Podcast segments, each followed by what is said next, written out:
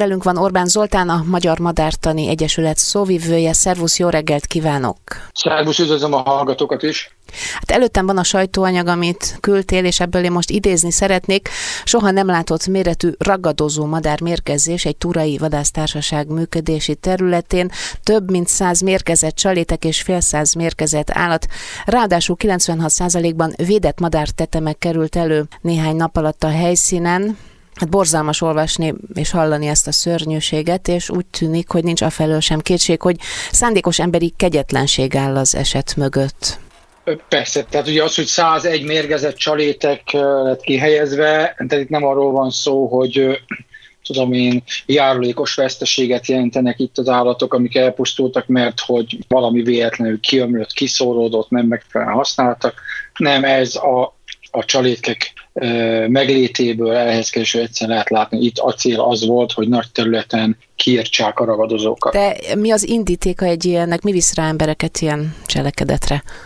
Ugye er, itt nem tudhatjuk megmondani, mert hogy még csak a nyomozás az ugye most indult el. Eddig négy esetben, négy hasonló esetben zárult le az ügy bírósági ítélettel, a négy ügyből egyben agrárgazdálkodóról volt szó, aki dúvadakat akart ilyen módon illegálisan írtani, tehát itt elsősorban mondjuk róka, arancs, akár esetleg kóbor kutyára lehet gondolni. Nem tudta vagy nem érdekelte az illetőt, hogy a járulékos veszteség, ugye a ragadozó madarai többsége dögöt is fogyaszt, tehát így problémát jelenthetnek. Tehát a négy esetből egyben agrárgazdálkodó volt, a másik három esetben négy elkövető, mindegyike hivatásos vadász volt. Azt, minden. Tehát akkor ez azért viszonylag gyakran előfordul, tehát találkoztok ilyen esetekkel. Nagyon-nagyon sok. Ugye 2005-ben kezdődött el ez a mérgezési hullám, hát azóta már sasokból is százas nagyságrendben kerültek meg. Ugye ebben az esetben is annak ellenére, hogy, hogy sasok most nem voltak az áldozatok között, így is a természetvédelmi kár az 3 millió 520 ezer forint. Ez egyben ugye egy jelzés is, hogy 200 ezer forintig szabálysértésről van szó, 200 ezer forint felett pedig már bűncselekmény. Bűncselekmény, tehát így módon akarnak a vadaktól megszabadulni, de hát a vadásznak meg van puskája. Nem a vadaktól, hanem a, például az apró vadat, a vadászatilag jelentős vadfajokat, főleg apró vadfajokat is fogyasztó ragadozóktól szeretnének így megszabadulni abba ilyenkor tovább gyűrűzik, tehát az elhullott állati tetemekre rámehetnek a madarak, azok ugye pillanatok alatt kikezdik őket, meg hát más élőlények is élnek a természetben, nem csak a célpont. Igen, de hát ugye a célpont, tehát ebben az esetben célpontról sem lehet beszélni, mert hogy ez illegális, tehát ez nem engedélyezett. Aki ilyen cselekményt követel, főleg ilyen pénzügyi nagyságrendben, annak esetében a természetvédelmi törvénysértés mellett ott van még a beszámítandó állatkínzás, a méreggel visszaélés és az orvadászat is, tehát itt már több éves börtönbüntetési tételről van összességében szó, és valóban ilyen erős szerek használata esetén mérgezési lánc alakul ki. Ugye valamely egy állat eszik a mérgezett csaliból, elpusztul ott rögtön helybe, aztán egy állat eszik az ő teteméből, és akkor már így három-négy ilyen tetemből fogyasztva is még pusztulhatnak el állatok, sőt, utóbbi esetben ugye a probléma az, hogy eszik mondjuk egy harmadik, negyedik tetemből egy ragadozó madár, és utána el tud repülni, és sok kilométerrel arrébb fog elpusztulni. Tehát ebben az esetben is sajnos szinte biztosan kijelenthető, hogy minimum 50 mérgezésben elpusztult állatról van, illetve lehet szó. Emberekre jelenthet veszélyt ez a cselekedet, illetve a következményei? Természetesen. És milyen Természetesen. Itt olyan szerekről van szó, amiknek a mérgezési hatékonysága olyan, mondjuk egy kristálycukor szemcsényi különösen gyerek esetében percek alatt végzetes kimenetelű mérgezést okozhat, és hát ugye most gondoljunk bele, kiránduló szezon van, jó idő van, bárki ott sétál, elég, ha egy kisgyerek hozzányúl, éppen nem figyelnek rá 10 másodpercet, és utána a szájához nyúl, Egyébként azt gondolom, hogy óriási szerencse, hogy nem történt még ilyen jellegű emberi tragédia, de bármikor előfordulhat. Ugye az állatok tekintetében pusztult már így el pásztorkutya, szarvas is, tehát vadászatilag jelentős apró vadfajok és vadfajok is elpusztulhatnak és el is pusztulnak. Hát bár, bárki, bármi, ami a természetben kószál, lehet az tényleg kutyós. Igen, vagy? sőt, hát hogy az egyik, az egyik elhullott róka közeli képénél látszott, hogy számos nagytermetű fekete bogár is ott volt elpusztulva, tehát jó eséllyel ez, a, ez az idegméreg, mi ugye nagyon hasonló az élőlényeknek, különösen a fejlettebb élőlényeknek a biológiája, ugye ez nem csak gerincesekre, hanem akár rovarokra is hathat, tehát ezek mindenféleképpen rendkívüli veszélyt hordozó szerek, ilyen jellegű felhasználások természetesen illegális, sőt, maguk a szerek is általában már betiltottak, nem használhatóak. Hát feltételezem, hogy ez ráadásul kihalált okoz. Hát igen, ugye, illetve például állatkínzásnak minősül az is, hogyha valaki mondjuk a vadászati szabályozásban nem szereplő, nem engedélyezett módszerrel pusztít el egyébként egy vadászható faj. Tehát ilyen szempontból az állatkínzás fogalma egy kicsit más, illetve szélesebb, illetve más, mint az, amit a, a közbeszéd ennek tart. Valóban, tehát ilyen esetben ez nem csak a jog megközelítése szerint, hanem mondjuk élettani szempontból is kínhalálát okoz az állatoknak. Most is volt egy szerencsés eset, éppen kint voltak a kollégák, ugye minél előbb ilyenkor meg kell találni a csalikat és a tetemeket, és el kell távolítani. Persze a megfelelő bűnjelzést, tehát a rendőrségi nyomozó munkát nem gátolva, és találtak a kollégák egy fokozottan védett hím a hanvas rétéhéját, ami még életben volt, Ugye ilyen esetekre felkészülve a Madártanyesek munkatársainál, illetve a Nemzeti Parki Őrszolgálat munkatársainál van olyan ellenanyag, ellenszer, amit elsőségi jelleggel beadva az állatnak esély van arra, hogy stabilizálni lehet az mhm. állapotát, és mondjuk a fővárosi állat és növénykedbe madárkórházába kerülve, ott nagyon gyakran az ilyen még életben lévő madarakat meg lehet menteni. Tehát menthető lehet, ha rövid időn belül felfed. Egyébként hogy zajlik egy ilyen felderítés? Gondolom, hogy azért erre van apparátus, akár kutyák vagy személyzet, tehát nem véletlenszerűen van, van. bejelentésre, erről majd de még egy kérdés. Erre rá is térnék, hogy a kirándulók majd, Most hogy hogyan és mire, de előbb a, a profi szakszerű felderítés érdekelne, hogy ezt hogy képzeljük el? Tehát ez, ez kétféleképpen szokott működni. Az egyik az, mint ebben az esetben is történt, hogy éppen arra járt egy profi madarász, aki dolgozott már ilyen felderítés kapcsán, illetve mivel benne a szakmában tudja, hogy miről van szó, észrevette a, a mérgezett sajt, illetve az átot, e, a mérgezett állatokat, egyből értesítette a Madártan Egyesület méreg és tetemkereső kutyás egységének vezetőjét, illetve a Nemzeti Parki Őrszolgálatot, ezt követően pedig ugye a rendőrség is tájékoztatott, és elkezdődött a felderítési munka, tehát ez az egyik, amikor bejelentés érkezik hozzánk, a másik pedig az, amikor éppen nincsen valamilyen aktuális ügy, akkor a tetem és méregkereső kutyás egység járja a területeket, a potenciálisan veszélyes helyek, vissza szoktunk térni azokra a helyekre, ahol már volt mérgezés, és akkor ilyenkor is volt már rá példa, hogy éppen kint volt a csapat, és a célzott kereséssel sikerült nekik sikerült elsőként megtalálni csalikat, illetve mérgezett állatokat. Krimi, ha Jazzy Weekendben nem szép a téma, a dal viszont az. A beszélgetést mindjárt folytatjuk, most pedig zene, Pálinkás Gergely és a Nice. Itt a 90.9 Jazzy Weekendben Orbán Zoltánnal, a Magyar Madártani Egyesület szóvivőjével társalgok a közelmúltban történt turai tömeges ragadozó madármérkezéssel kapcsolatban. Ugye, ha mi beszélgetünk, annak mindig van valami tanulsága.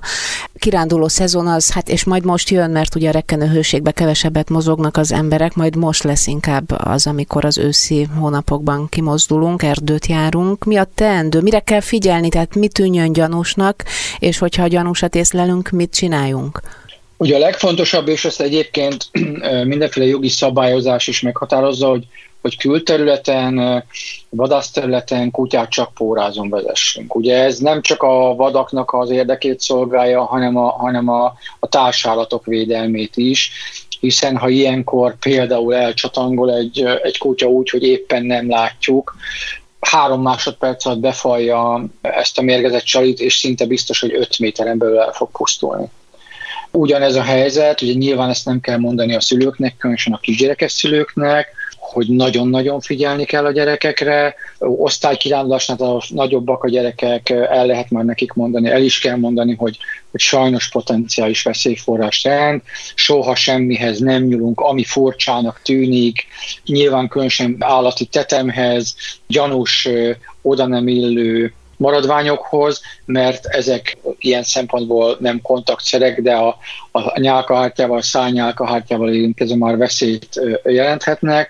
Tehát azt kell, hogy mondjam, hogy ragadozó madár kapcsán, illetve a ragadozó madarak illegális mérgezése kapcsán a nyílt agrárterületek potenciális veszélyforrást jelentenek, és alapvetően ezek az cselekmények soha nem erdőben történnek, egyszerűen azért, mert az erdőben nem mozognak ragadozó madarak, nem is vennék észre a csalit, tehát gyepeken, szántókon mozogva, ott, ahova szívesen kirándulunk, hogy sajnos ez, ez potenciális veszélyforrásként jelentkezhet. Ugye ez utóbbi eset, aminek kapcsán erről beszélünk, és ez, mint mondod, azért sajnos általános, ez Tura, tehát ez a Dunai-Poly Nemzeti Park területén található, Budapesttől nem annyira messze, de mindegy is, hogy hol van, tehát ez bárhol előfordulhat. És az még mindig... Igen, bocsánat, az ország mind a 19 megyében, az elmúlt 15-16 évben mindegyik megyében volt mérgezés eset. Volt olyan eset, ahol maga a ragadozó madár, például az a például a parlagis aspár volt a, a mérgezésnek a célpontja. De miért? Hát azért, mert nem mákos tisztát teszik, hanem, hanem például mezeinyulat is. És? Ugye az egy ökológiai alaptétel, hogy, hogy alapvetően nem a ragadozók szabályozzák egy zsákmány populáció létszámát, hanem fordítva a zsákmány állatok hatnak alapvetően vissza, hogy mennyi ragadozó tud megélni a területen. A ragadozók mindig ugye a leggyengébb zsákmányt próbálják meg elkapni. Ez olyan, mintha nekünk fogócskázni kéne, és választhatnék, hogy kit akarok elkapni, egy ovis gyerkőcöt, vagy mondjuk egy olimpikon sprintert, akkor nyilván inkább az ovis gyerkőcöt választanám. Ugyanígy működik a ragadozóknál, nem az olimpikon futó nyulakat fogják elkapni, hanem azt, amelyik beteg sérült, aminek mondjuk már nem is jó a faj szempontjából, hogyha szaporodik. Tehát gyakorlatilag a ragadozók jelenléte az azt jelenti, hogy az általuk predált zsákmány populáció maximálisan egészséges. Ez számomra betegek, rendben lévőnek tűnik, tehát ez így van jól. És ezt tanítják is ugye a vadgazdáknak a középiskolától egészen az egyetemi szintig. Ugye itt azt azért látni kell, hogy ugye a vadászat az egyik legősibb tevékenységi formánk, éppen ezért hihetetlenül sok hagyomány, hiedelem és egyéb kötődik hozzá. Sajnos azt ki lehet jelenteni, hogy a, a vadásztársadalom ki tudja, hogy éppen milyen hányadában benne vannak ezek az ősi beidegződések, hogy ki is van mondva, igen gyakran találkozik ezzel az ember beszélgetve ilyen közösségbe, hogy ami kampós csőrű, annak pusztulnia kell. Most uh, itt ugye a szemlélet Tehát konku, bocsáss meg, hogy a szabadba vágók, tehát konkurencia a vadász számára a ragadozó madár? Igen.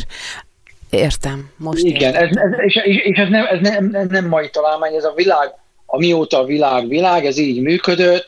Ugye ennek a, a legalapvető verziója, amikor még mondjuk a barlangi medve, a kartfogú tigris, vagy mondjuk, mondjuk Indiába, Afrikába az oroszlán, a leopárd, a jaguár, a Dél-Amerikába, illetve a, a, a tigris Ázsiában, még ma is elviszi az embereket. Tehát ugye innen indult, nem véletlen, hogy amikor az ember elkezdett letelepedni egy területen, akkor elsőként mindig a nagy ragadozókat írtotta ki, mint fő konkurenciát, és akkor ez szépen megy lefelé. A nyugati világban a ragadozó madarak ellen elkövetett bűncselekmények, mérgezés, lelövés, csapdázás, stb. Ez nem magyar találmány, ez a világ minden része jelen van, ugye hajlamosak vagyunk azt gondolni, hogy Nagy-Britanniában milyen elképesztően felvilágosult a lakosság és az átvédelem, jaj, de milyen szuper módon működik. Angliában, tehát Nagy-Britanniában, ezen belül Angliában, Skóci- Skóciában, Walesben ugyanígy zajlik a, a madarak elleni bűncselekményeknek a sora, ott is ugyanúgy küzdenek ez ellen, tehát ez a gazdálkodás kapcsán benne van az emberben, minden, ami konkurencia, a majogtól kezdve az egéren át a ragadozókig, az akár írtandó is, sokak fejében ez így fordul meg, és ilyenkor vannak, akik, hogy is mondjam, a kocsmai véleményalkotáson túllépve, önbíráskodva úgy döntenek, hogy akkor saját kezükbe veszik ezt a dolgot, és akkor ők ezt így elintézik. Nyilván a társadalom pedig hozott egy olyan döntést a megfelelő hatóságon keresztül, hogy a nyugati világban, Magyarországon a ragadozó madarak védettek, tehát ez azt jelenti, hogy az állam vadászati monopóliumot hirdet a védett átokra, és az állam úgy dönt, hogy nem is lövi ki őket, és ezt nincs joga senkinek a hatályos törvényekkel szembe menve felülbírálni. Ebben az esetben az elkövetők önbíráskodást hajtanak végre, azt gondolják, hogy ők jobban tudják, és ők vagy nem tudnak a szabályozásról, vagy nem veszik figyelembe. Ugye egy ha és amennyiben az elkövetők például vadászattal összefüggő tevékenységet végeznek, akkor ez nem lehet érv, már csak azért sem, mert ezt tanulják, illetve a jognak van egy olyan alaptétele, hogy egy jogszabály nem ismerete nem mentesít a jogszabály hatája alól. Így van, ezt már megállapítottuk szerintem korábbi beszélgetéseink során is. Mi pedig erről beszélünk. Ha pedig vadászok az elkövetők, ez esetben nem tudjuk, mert itt még ugye egyelőre nincs, nem folyik, vagyis a vizsgálat folyik, de még nincs eredménye, de mint mondott korábban már bebizonyosodott ilyesmi, hát nekik meg lehetne több eszük, az ember pedig ne játszon Istent. Mindenképpen is ugye ebben az esetben tényleg arról van szó, hogy itt olyan az emberek és különösen gyerekek számára konkrét életveszélyt jelentő cselekményről van szó, amit már csak önmagán már ezért meg kéne fontolni, hogy nem, nem csinálunk ilyet, mert hogy itt tényleg bajba került. Most gondoljunk bele, hogy van olyan szer, ami egy kristály cukor szemcsényi halálos mérgezést okozhat. Most képzeljük bele, hogy egy ilyen kristálycukor szemcsét visznek, szállítanak, helyezik ki, mondjuk ne adja az ég, mondjuk salátába kerül és az nincs jól megmosva. Bármikor bekerülhet az emberi szervezetbe, és tényleg az elmúlt 15-16 év tapasztalat alapján tényleg azt kell, hogy mondjuk, hogy hihetetlen szerencsések vagyunk, hogy nem történt még emberhalál, de ha így megy tovább, akkor ennek az esélye egyre nagyobb lesz. Remélem, hogy az elkövetők mi hamarabb a megfelelő helyre kerülnek abban az esetben, hogyha gyanús, mérgezés gyanús csalétket találunk, pláne